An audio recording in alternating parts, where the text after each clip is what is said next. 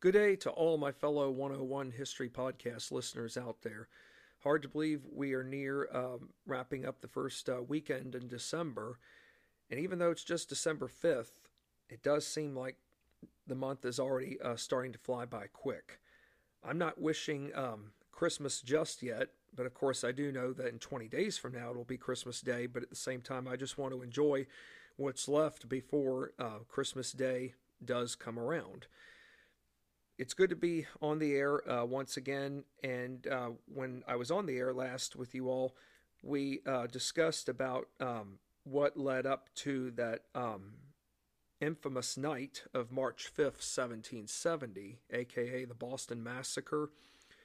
I'm sure many of you all who have already uh, listened to that uh, podcast episode learned more about the Boston Massacre than you had been previously taught from a school textbook or um, learning about it through, say, a documentary on television. Um, on the one hand, I think that's the irony with history is that just when we, you know, think we've learned everything there is to know about a particular subject, we end up learning more about it as time goes along. And as I had also mentioned from the previous podcast, uh, it first off, it's a, a, tragedy that that shooting uh, took place in Michigan, school shooting, and sadly, it seems like that has become quite the norm for for just over the last 20 years. It seems uh, it doesn't make it right that that has become a norm, but sadly, it has. And yes, four people might have died, but the sad part is it was four students who died. But to me, if we look back on the times, as I mentioned in the previous podcast, how when five people were shot on the night of March 5th, 1770, that was just unheard of. You know, it was one thing for five people to die in one night because of um, a disease or an illness, but for five people to die by means of violence in one setting, that was breaking news for its day. That was a an event that did forever change people's lives. And in today's unstable world, shootings, no matter how many victims there are, it sadly has become a norm. It doesn't make a difference where it happens in the world, it has sadly become a global norm. And I certainly hope for all of you who have been uh, listening to my uh, podcasts that that you all would never have to witness anything like a uh, shooting, regardless of setting. I hope I never witness one too.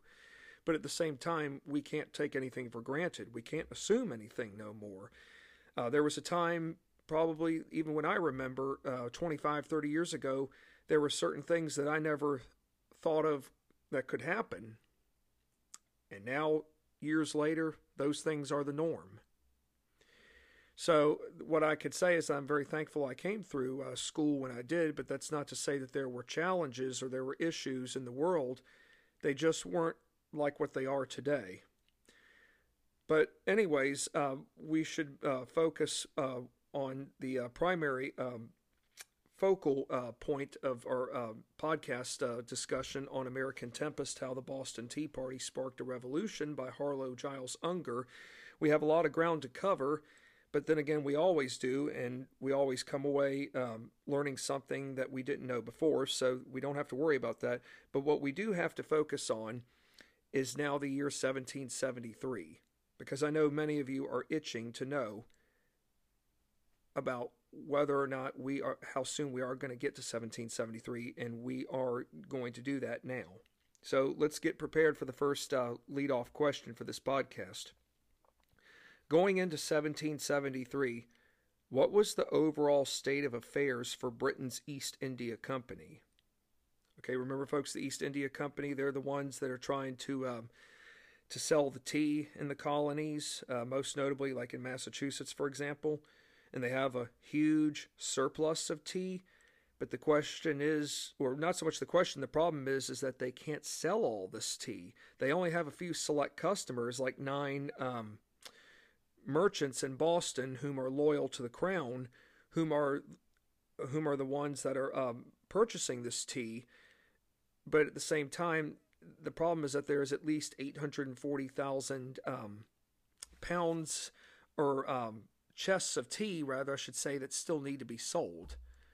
So it it's fair to say that Britain's East India Company is stuck between a rock and a hard place. But I can give you the best 101 answer right here in, with regards to their overall state of affairs is that the East India Company was in turmoil. How so? Well, it's pretty easy. Excessive quantities of unsold tea still sitting in British warehouse facilities. And I will mention the exact number or number figure here in a moment. But it's, you know, when we think of um, the overall state of affairs for a company or for a business, and when we find out it's not good, we often think of the company facing deficits instead of surpluses.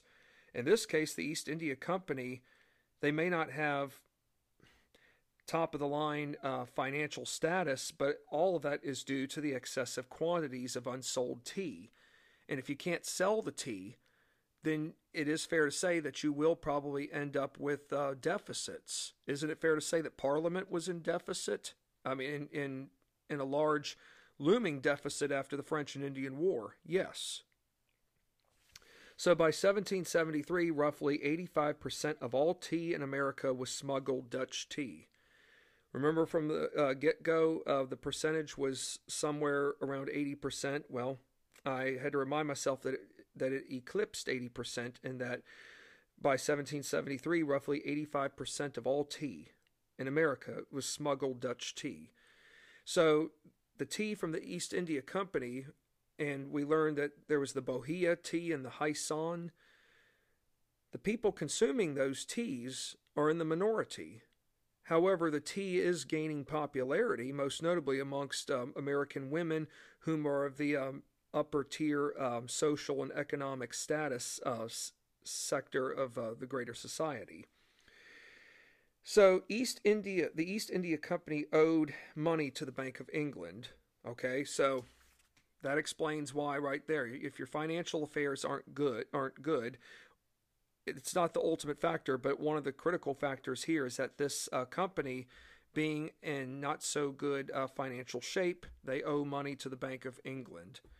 Of course, the only way they're going to be able to get any kind of um, money back in what we call in their in the surplus side is by selling tea, but obviously they're having trouble. The East, East India Company shares have declined drastically, but before I get to the share part here in a moment, does anybody want to take a guess at exactly how many millions, how many, how many pounds of tea? I might have given something away, but let's just pretend as though I didn't. How many pounds of tea are sitting in British warehouse facilities?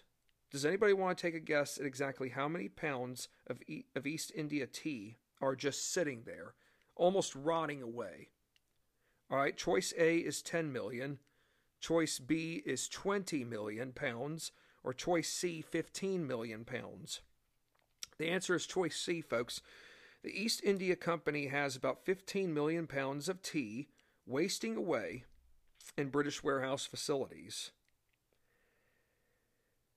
That, uh, to me, folks, is um, is staggering. And if that's bad enough, East India Company shares have declined drastically from 280 to 160 pence on the London Stock Exchange. Of course, when I think of stock exchange, I always think of the New York Stock Exchange, but we have to remember even in 18th century in America there is no such thing as a stock exchange. So, for the London Stock Exchange to be witnessing these shares declining from 280 to 160 pence, that is a big deal. So the East India Company officials went as far as requesting the British government to eliminate the tea duty in North America. Did you hear that, folks? That I was actually blown away by this that the East India Company officials are now, they could be empathizing with the colonists by saying to British officials, though, hey, look, you know how upset those um, colonists are 3,000 miles away across the ocean, they don't like the fact that there is a tax on the tea, and yet you've repealed everything else from those townshend duties. Just eliminate the tea tax and leave them out of it. Well, Lord Frederick North is not going to go forward with, with what the East India Company officials want with regards to eliminating the tea duty in North America. Lord Frederick North wants to pretty much stick it to the colonists. Because if the tea duty is eliminated, that is, the tax on the tea is eliminated altogether, what does that, how would that bode for Lord Frederick North in Parliament? It would be a victory for the colonists. Lord Frederick North, along with the Crown and Parliament, do not want the colonists telling them how to govern. Lord North and Parliament and the Crown are going to see to it that they are the ones running the show and that they are the ones telling the colonists how things are going to be done in terms of governing. So, Lord North viewed a potential repeal as a weakness of Parliament's ability in asserting control over the colonies. So there you have it, folks. An offer was made by the by East India Company officials. A very daring offer, to say the least, but no. Lord Frederick North, what he wants is control. What he wants is power. He wants Parliament to have power in asserting control over the colonies, and that means upholding the tax on the tea. Did many members in Parliament own East India shares? Shares are another form of, uh, or another term of what we refer to as stock. Yes. This was a contributing factor behind Parliament's decision to enact the Tea Act on May 10th of 1773. So if you have shares, and knowing that the shares have declined, you're going to do everything you can to um, still retain not just power, but you'll do whatever it is to support the East India Company, even if it means going against what they had proposed, and that was eliminating the tax on tea. The Tea Act allowed the East India Company to do what? Did the act allow East did the act itself allow the East India Company to ship tea directly into North America? Yes. But how so? What was the East India Company allowed to acquire? And this is something very powerful, folks. Well, you can acquire power. That's that's one answer. But acquiring power is vague onto itself. Acquiring power is both short and long term. It, it, it's temporary. It, yes, it's permanent. But Parliament allowed, through the Tea Act, allowed the East India Company to acquire a tea monopoly. Monopoly, folks, I'm not talking the board game right here where we got fake money and you know you roll your um, roll the dice to see how far you move on the game table. No, a monopoly here where the company itself is going to have sole power in appointing people whom are going to get licensed to sell the tea directly to consumers. Well, some of you might think, well, why is that so bad? I'll tell you why it's bad.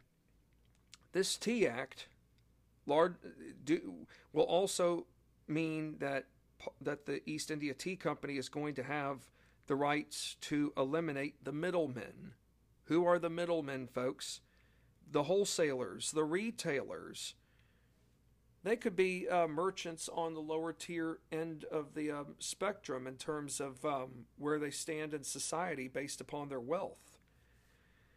So remember, folks, 85% of all tea in, in America is smuggled Dutch tea, and whom has been uh, powerful enough in colonial America going into 1773 with getting Dutch tea into the hands of people who who would rather drink that versus the tea from the East India Company the wholesalers, the retailers, the middlemen, folks. The middlemen are the ones that are providing so many people with uh, tea that they like, even though they know it's illegal.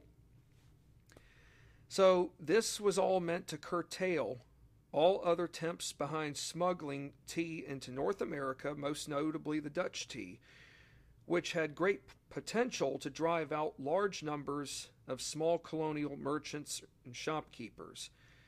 So, yes, the Tea Act is not just about the tea itself, it's about eliminating everyone else whom had gotten their hands on smuggled Dutch tea and made profits that where um, they did not have to pay duties, where they were avoiding having to pay duties that uh, that impacted the uh, crown. So think about this, folks. Dutch smuggled Dutch tea, duty free, East India Company. The tea requires duties on it, aka taxes.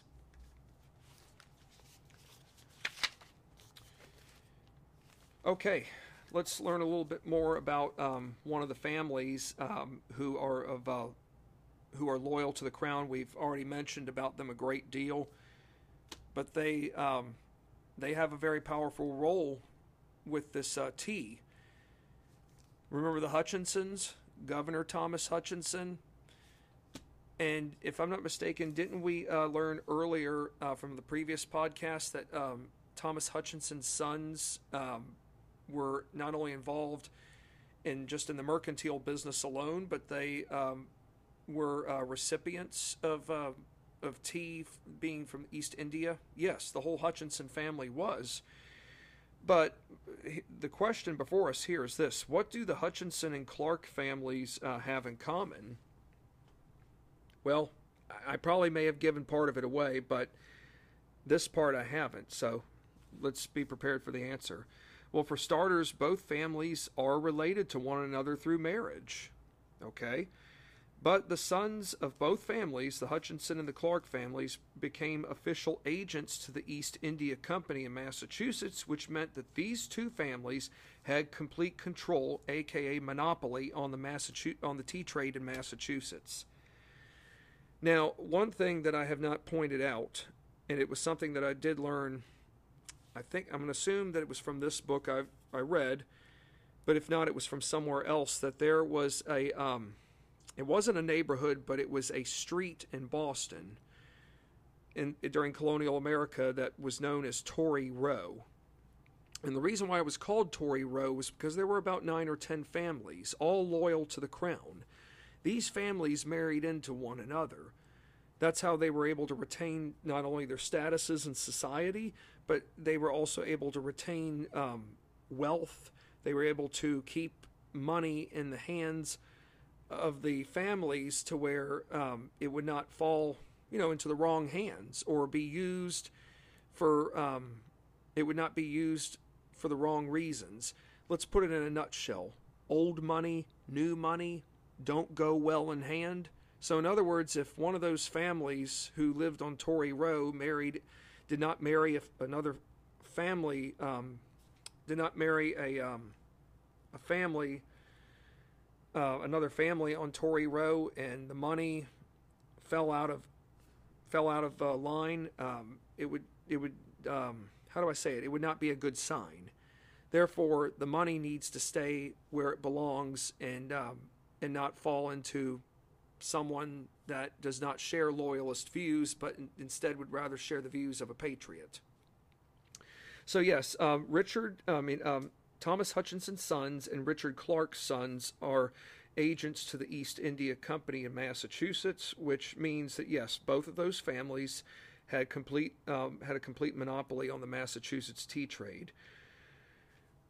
Okay, now um, you know, it's interesting that the time after the Boston Massacre trials, which ended in October of 1770, the period between 1771 and 1772 really is a time where many in Boston, most notably the moderates, they want order restored. They want to go back to some form of normalcy. They know that there are still that there's still going to be tensions with the crown, but they want to have some form of normalcy.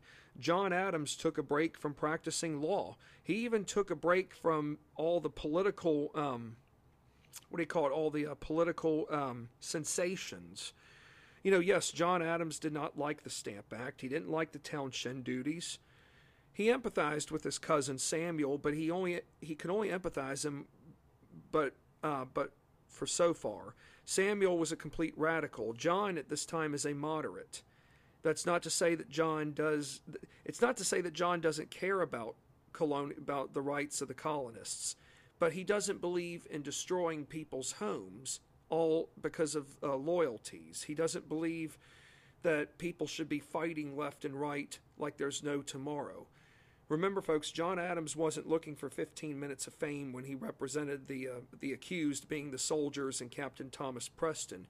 He was trying to teach the community a greater lesson about how when their emotions get out of control, and both sides egg each other on to the point where something so bad's going to happen that it's going to result in the loss of life, like what happened on March 5th, 1770, a massacre Yes, it was bad enough that the soldiers fired into the crowd, but there's only so much abuse that the soldiers themselves are, are going to uh, take. You can only take but so much heckling. You can only take but so much of snowballs and chunks of ice being thrown at you.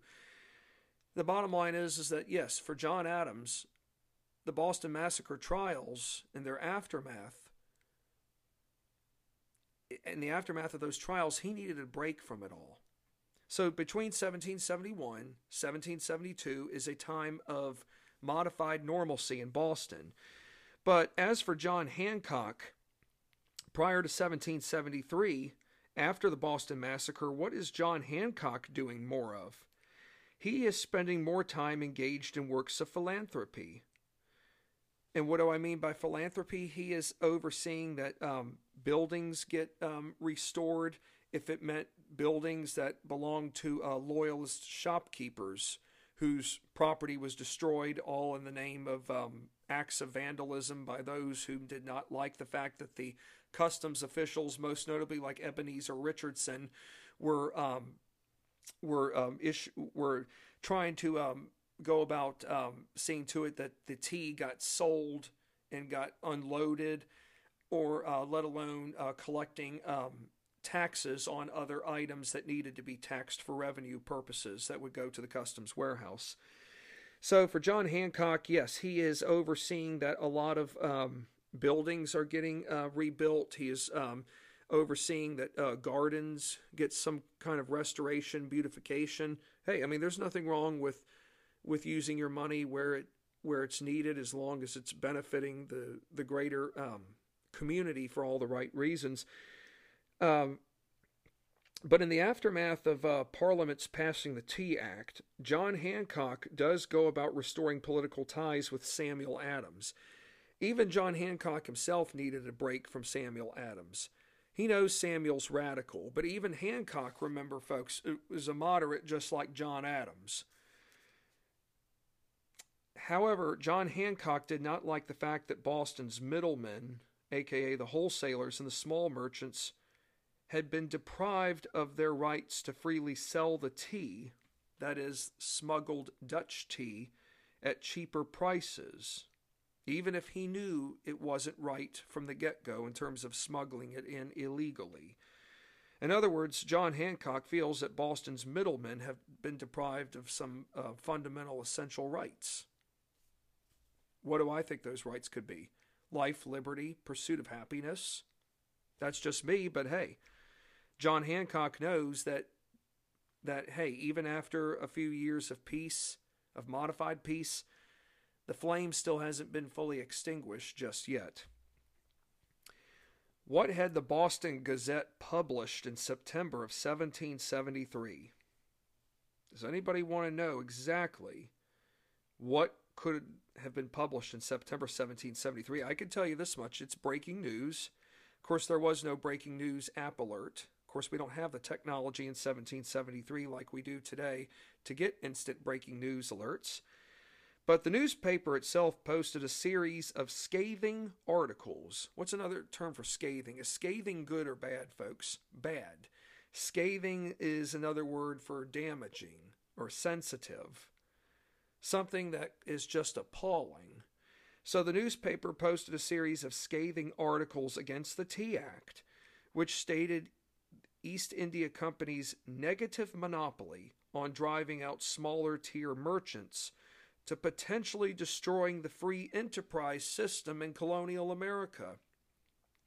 Altogether, along with the notion or an idea where it would be okay for the government to create monopolies in general, where monopolies themselves become a standard norm. It's bad enough that there's already one monopoly that has been given to the East India Company, even without the consent of the colonists. And the colonists have every right to believe that other monopolies could form over time, regardless of the commodity at stake. On October 21st of 1773, the Massachusetts Bay Committee of Correspondence wrote to other colonies urging them to prevent East India Company tea from landing in America. Okay, so folks, I could say right now that this is a matter of national security. On November 3rd, 1773, men from Sam Adams, John Hancock to Dr. Joseph Warren. Remember Dr. Joseph Warren, folks? He was the man that tried to save the 11 year old boy's life, Christopher Sider, who was shot by Ebenezer Richardson on uh, the night of February 22nd, 1770. Well, Dr. Warren is involved with Samuel Adams, John Hancock, and other Patriot leaders. They all go about holding a rally at the Liberty Tree demanding that the sons of Richard Clarke and Thomas Hutchinson that their sons resign from their tea agent posts right away. I wonder if Thomas Hutchinson and um, Richard Clarke are going to listen to these um, Sons of Liberty leaders and followers. Okay, folks, um, you know, when we first um, talked about this um, subject, especially in the introduction, we learned about some ships that were going to be coming into Boston's harbor. Well, we're going to talk about those ships. I'm sure many of you all were eager were eager to know when in fact those ships were going to be discussed. But uh, let me ask you this though, folks. Those ships weren't by they weren't uh, the Nina, the Pinta, and the Santa Maria coming into Boston Harbor. Am I right? Uh, well, the answer is no. Those ships were um, affiliated 300 year, at least just shy of 300 years earlier, when Christopher Columbus sailed over into what we now know as the West Indies. He, you know, he was on one of those ships, the Nina, the Pinta, the Santa Maria. But no, it, it's not those ships that are coming over with tea. But how about this question? Uh, how many chests of tea were placed on vessels bound for America from England come late October 1773? I'll give you uh, a couple of uh, choices to choose from in terms of uh, how many chests of tea. Was it uh, 5,000 chests? Was it 1,700? Or was it 3,000 chests? The answer is choice B, folks 1,700 chests of tea were placed on vessels bound for America by late October 1773. That means roughly 100 pounds of tea in, per each chest. That's a lot of tea, even right there, that needs to be sold. November 18th, 1773, the Sons of Liberty convene once again at the Liberty Tree, demanding once again that the tea agents, aka the Clarke and Hutchinson sons, resign. Didn't have any luck the first go around. I'm, I'm not sure why they may even think they'll have luck this, the second go around. But let's hold our uh, breath and see what happens. You know, um, I mentioned earlier that um, back on October 21st of 1773 that the Massachusetts Bay Committee of Correspondence had written to other colonies urging them to prevent East India Company tea from landing in America. Um, I think it'd be interesting to find out here if, in fact, they had success. Well, let me ask you this: um, Which other American port cities did the East India Company receive licenses to ship tea directly to? Well, let me ask you this. Um, how many, when I think of port cities, I think at this time I'm thinking of like Philadelphia, New York, Charleston, South Carolina. Um, there could be other port cities too, maybe even Savannah, Georgia, but uh, I'll give you some numbers here. Um, how many port American port cities did the East India Company receive licenses to ship the tea directly to? Was it six? Was it 12 or was it three? The answer is choice C, three. Besides Boston, there were three other cities. Anybody want to take a guess at what three three cities there they might have been? Well, I'll give you a hint. One of them was in the South. Was it Charleston, South Carolina, Savannah, Georgia, or Wilmington, North Carolina? The answer is choice A, Charleston, South Carolina. So that's one of them. Um, the other two were from middle colonies. All right, so I'm going to give you four choices here. Choice A was it Philadelphia, Pennsylvania? Was that one of them? Choice B, New York City. Was that a second one? Choice C, was it um, Trenton, New Jersey? Or was it choice three or choice D being uh, both A and B? The answer is choice D, both A and B, being New York City and, and uh, Philadelphia, Pennsylvania. So the other three American port cities where East India Company um, officials were given licenses to ship the tea directly to were Philadelphia, Pennsylvania, New York City, and Charleston, South Carolina. And the recipients of the tea, it would be fair to say that those who are receiving the tea are looked upon as favorites, or I should say, ardent supporters to the governor to the governor where they resided. So, if you live in South Carolina, I'm not sure who the royal governor is down there at this time, and I do apologize for not getting that piece of information um, obtained. But if you are loyal to the crown, then yes, the governor is going to see to it. The royal governor is going to see to it that you get your tea. Otherwise, if you don't, if you're not loyal to the governor or to the crown, then why should you? Why would you want to even have ex, ex, be expressing um, interest in wanting the tea to begin with? Well, by late 1770, uh, this question here, by late 1773, was John Hancock still considered as a moderate even after Parliament had enacted the Tea Act back in May? Yes, he was a moderate. I think that's a given because we already mentioned that earlier. But Hancock himself had performed an assortment of duties, most notably philanthropy works that were geared towards restoring Boston's image after the March 1770 massacre, which we can all say is true. But once the Tea Act was passed, Hancock began a gradual severing of all ties to the crown. It wasn't a radical severing, a gradual severing of all ties to the crown, and it went into full effect, however, by the start of November 1773 when he flat out refused to comply with Governor Hutchinson's orders over commanding the governor's company of cadets basically, um, I think it's fair to say by late 1773, Hancock knows that he's got to once again say to himself, "Where do I where do I stand? I can always be a moderate, but for so long, and the longer I hold out, then people whom are friends of mine on the Patriot side are going to totally turn against me altogether. So I've got to make up my mind here sooner versus later." November 27th, 1773, Listen carefully, folks. What happens on November 27th, 1773? The first of four ships set for Boston has arrived. That ship is the Dartmouth. The Dartmouth had laid, or I should say, dropped anchor outside Boston Harbor, or what we know as Griffin's Wharf. Boston is known for its wharves many wharves where ships are coming in with goods to load. Well, they are coming to unload them, and then ships that are getting ready to have goods loaded on their uh, vessel for departure. The Dartmouth had 114 chests of British East India Company tea. 114, folks.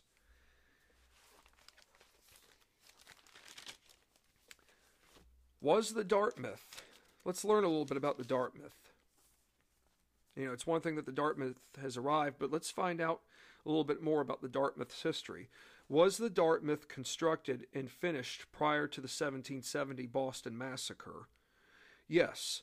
The vessel was totally completed in 1767, the same year that Parliament enacted the Townshend duties, or the Townshend Acts. So the Dartmouth really isn't that old. By 1773, she's six years old.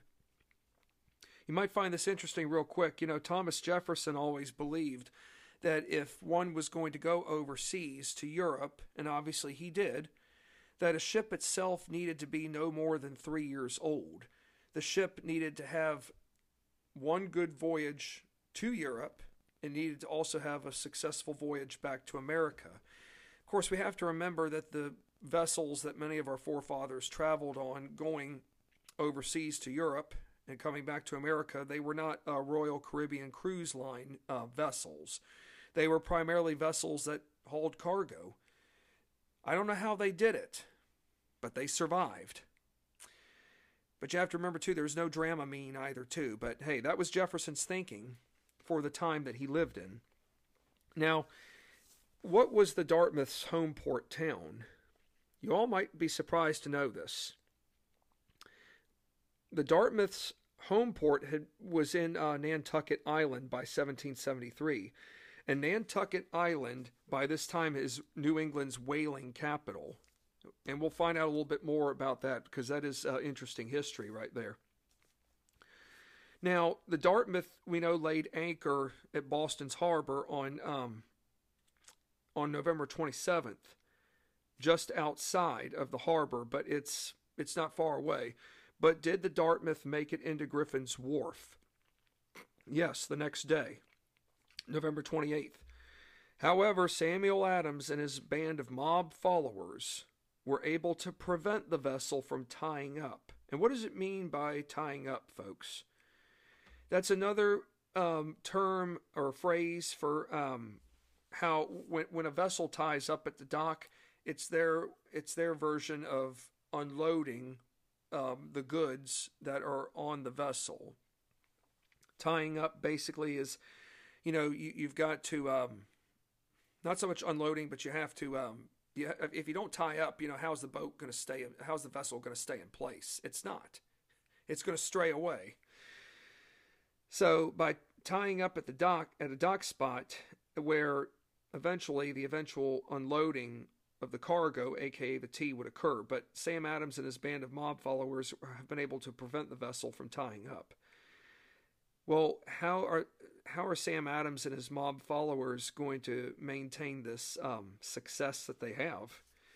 They instituted a measure where men from the mob crowds got assigned what we call guard duty.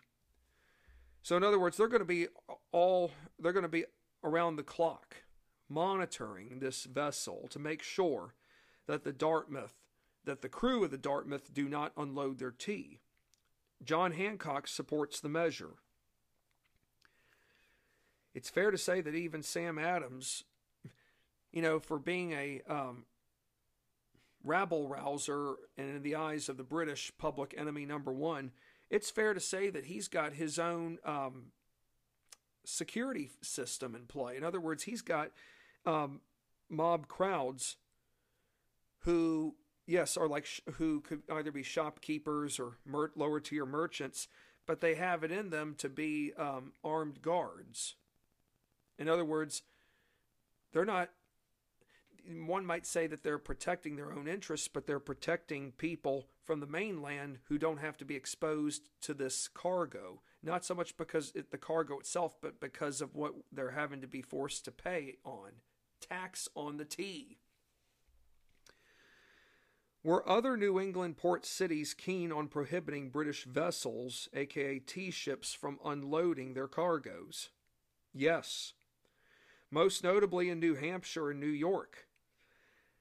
I found it interesting that there were multiple um, port cities in New Hampshire that went above and beyond to uh, prohibit British vessels from unloading their cargoes, most notably Portsmouth, Newcastle, Exeter, and Dover.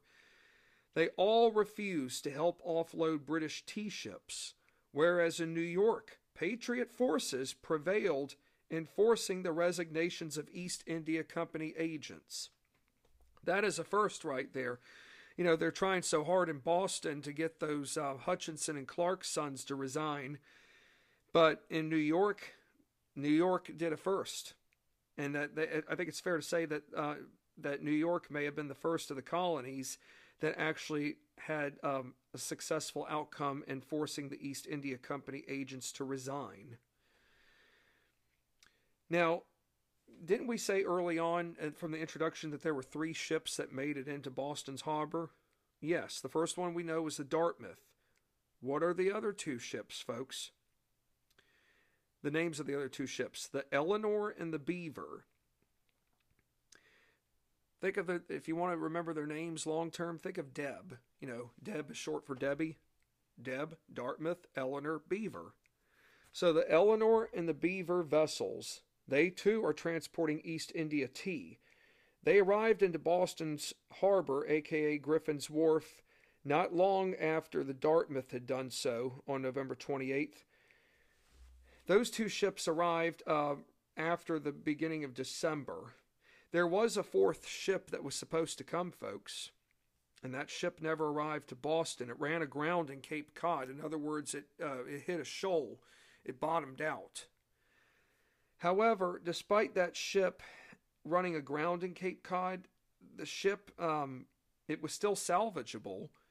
That is, its cargo wasn't destroyed. In other words, the tea managed to survive. There were 58 chests of tea on that fourth ship, and a, a, member of the Clarke family coordinated the tea rescue mission, where the tea got sent to Castle William, where uh, members of the Hutchinson family and the Clarke family were living to avoid um, to avoid being captured by um, the mob crowds. This was the only instance, folks, where chests of tea did not fall into Patriot hands. 58 chests of tea, not the largest number, but hey, uh, I can't say that even loyalists had uh, ingenuity on their sides. Regardless of where one's loyalties are, it's fair to say that both sides had ingenuity, even if it meant upsetting the opposite side. Had the Eleanor, Beaver, and Dartmouth all arrived into Boston under the most pressing of legal circumstances? So, in other words, do you think they came in on peaceful terms or, or unpleasant terms? Well, I think the answer is pretty obvious. Don't you think they came into um, into Boston Harbor on unpleasant terms? Yes. Well, I mean, for one, it's fair to say that these that the captains and their crew know that the colonists, especially those in Boston, the majority of, of Bostonians are outraged over the fact that Parliament has retained a tax on a commodity that most Bostonians don't like drinking, and they know that only about nine families uh, who are loyal to the crown like drinking tea. So, yes, the Eleanor, Beaver, and the Dartmouth all arrived into Boston under the most uh, pressing of legal circumstances. For starters, their entry into Griffin's Wharf wasn't peaceful, but each vessel itself was subject to government seizure, being that the ships themselves, including their cargoes, okay, folks, so it's not like, you know, I'm, I'm pulling into a, like the equivalent of a parking spot, like, you know, driving a car. I'm going to, you know, I'm going to, um, you know turn everything off you know put it in park and and then you know make sure i have everything ready to go so that when i get off you know I, i'm going to just check in and everything's just going to be smooth no that's not how their arrival worked on the other hand i'll just tell you all right now they the crew wasn't uh, heckled but i know that the crew was worried about the crews of these ships were worried about their safety so yes we already know that their arrival was not peaceful, but that, and that each vessel itself was subject to government seizure, being the ships themselves, including their cargoes. However, let's listen to this, folks. All three ships are under a 20 day grace period. In other words, they have 20 days to unload all their cargoes and pay the necessary duties, aka taxes, within this time frame. So, if the Dartmouth arrived on the 27th of November. How many days does the Dartmouth have after the 27th? We know she has 20 days, but after November 27th, how many days? What, what is her deadline? Should I tell you all now? But just think about it 20 days. We'll get to it here momentarily, but just remember that's just shy of three weeks to get all of this taken care of. According to uh, the rule of law in 1773, once a ship or a group of ships, in this case being three, entered into the harbor, they could not return to sea without having unloaded all existing cargoes upon that are that were on their vessels, aka ships. So remember, they can't just say, "Oh, well, you know, because we could not unload all of our cargoes, we, we, we have no other choice but to go back to England? Or would it be okay if we could have our um, have our uh, cargo get rerouted um, to the next uh, available port city that would uh, welcome us and accept our goods. In other words, you know, how do I sum it up here? I, I work in the shipping industry, and w- whenever you hear the term reconsignment, that means that you are uh, rerouting a shipment from its original um, place of delivery destination to a new place. So we don't have such a thing as reconsignments back then, folks. Remember again, once a ship or a group of ships has entered into the harbor, they cannot return to sea without having unloaded all existing cargoes um, still on their vessels. And the Sons of Liberty members, or I should say members of the Sons of Liberty, are on constant patrol. Remember, you know, Samuel Adams is overseeing this, John Hancock supports it, where crew are um, constantly watching all three ships. They are not just watching them, they are preventing the ships and their crew, or the they're preventing the crews of each ship from unloading their cargoes. What other commodity did two of the three ships, being the Dartmouth and the Beaver, transport into Boston's harbor besides tea? Anybody want to take a guess? You know, didn't I mention earlier about how Nantucket Island was New England's whaling capital? How about the answer of whale oil? Why is whale oil so um, essential? Well, does anybody know ex- exactly what kind of whales are being hunted? Were they gray whales? Were they um, beluga whales or sperm whales? The answer is choice C sperm whales. These whales were hunted down for their spermaceti. I don't want to, I'm not going to try to gross you all out here, don't. But when but spermaceti is head matter. This this substance was the most prized, or I should say valued, oil of a sperm whale. How so? Because the spermaceti was known to burn brighter and, and cleaner, and it was used primarily for candle production. Whale oil was also used, folks, for lighting lamps in the 18th and 19th centuries and to have whale oil was a big deal. Well, is it fair to say that Nantucket whale ship owners got better oil prices in London versus America? Sure.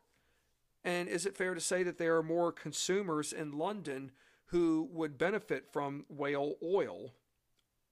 Yes. Think about it. The only people who could really benefit from uh, whale oil in America are those not only in the mercantile uh, industry, but those who are on the uh, upper end of the uh, economic spectrum. Most middling families probably are not would never be able to have uh, whale oil in their lifetime in their homes. All they would get is just a basic candle that they could light as means of electricity. So, yes, Nantucket whale ship owners are getting better oil prices in London versus America. Nantucket's people are staunch loyalists, which helps even more. Nantucket's whalers hunted sperm whales off the Cape Cod coast um, and as far south as the coast of South America, as well as as far south as the Falkland Islands, where Argentina, which are located uh, right off of uh, Argentina. And it was very common for whalers themselves to do business off the South Atlantic Ocean. Um, a good book, uh, real quick, not to get off track, but a good book to read, and I read this uh, some years back. It was written by Nathaniel Philbrick. Uh, he's written many good books, but it's called the trage- um, It's called the Essex, uh, the tragedy of the whale ship, uh, the Essex, that has to do with uh, Nantucket's um, history with uh, whaling. But it's very well worth reading. I'll tell you that much there. Um, I don't expect many of you all would know this person. I didn't know anything about him until I read the book, but he is a uh, an important um, figure. Who is Francis Roch or Francis Roach? R O T C H. He is a Massachusetts whaling merchantman who is a native of Nantucket. His family dominated every element within the whaling industry. And if that's not enough in terms of um, successful accomplishments, uh, Francis Rotch was owner of the Dartmouth the first ship that arrived into Boston's harbor in late November 1773. Well, December now we're going to move to December 17th, 1773. Didn't I mention earlier about how when the Dartmouth arrived on November 27th, 1773, didn't uh, how many days did all three ships have to unload their cargoes? 20 days. Now, and remember, all three ships didn't arrive. The Dartmouth was the first. So, December 17th, folks, that's the final deadline date for the Dartmouth to make payment upon tea duties, aka taxes.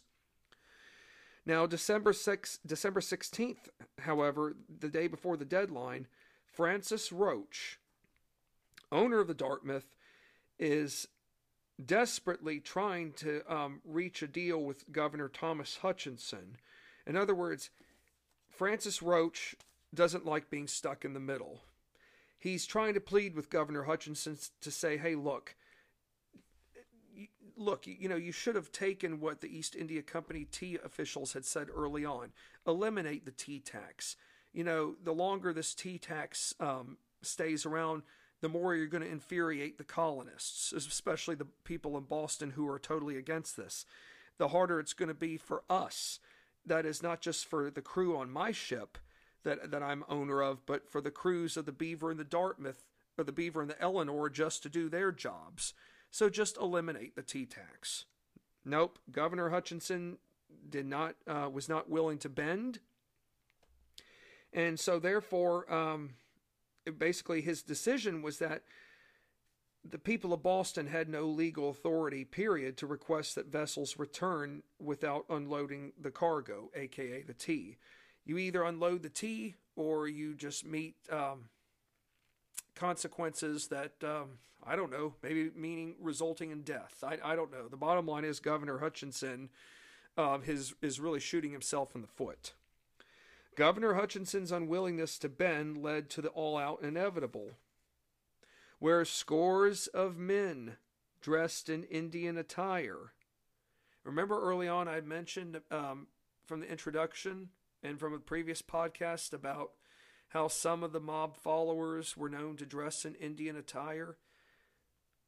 And there is a um, there was a Indian nation uh, west of Massachusetts in New York State, the Iroquois Nation. And one of the tribes that made up the Iroquois Nation were known as the Mohawks. So, yes, many of these um, mob followers in, Mass- in Boston were known to wear Indian attire that resembled that of the Mohawk Nation.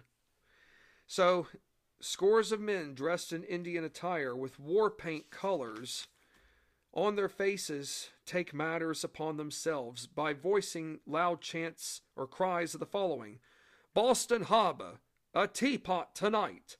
Hurrah for Griffin's Wharf! And the Mohawks are come. Okay, this is serious.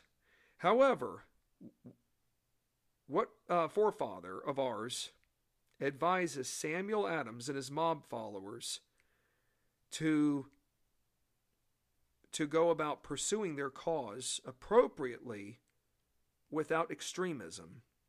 Mr. John Hancock. He advises Samuel Adams and the mob followers to focus solely on the tea by dismantling every tea chest with contents into Boston's Boston Harbor's waters. Okay, so what does that mean by avoiding acts of extremism? That means don't set the, the vessels on fire. Don't destroy the other cargo that's not tea related. So, all customs officers and ship's crewmen of these three vessels, folks, were safely escorted away to avoid the risk of injury and perhaps death. How many tea chests, folks, per all three ships got dumped into Boston's harbor? Was it 500? Was it a 1,000? Or was it choice C, 342? The answer is choice C, folks, 342. That's the number of tea chests altogether that were dumped into Boston's harbor per the three ships this was valued around 9,659 pounds, or in American dollars, a million dollars. A million dollars in American money. That, that's a lot right there. No other cargo got destroyed. And was there whale oil on these ships, folks? Yes, there was. The whale oil wasn't destroyed. No fights, no acts of brutality. The entire the entire dismantling of all tea chests took no more than 3 hours. How many watched all this happen, folks? Was it 5,000 people that watched this? Was it 2,500 or 1,000 spectators? A thousand, folks. A thousand spectators watched nearby silently as all of this had unraveled within a three hour span.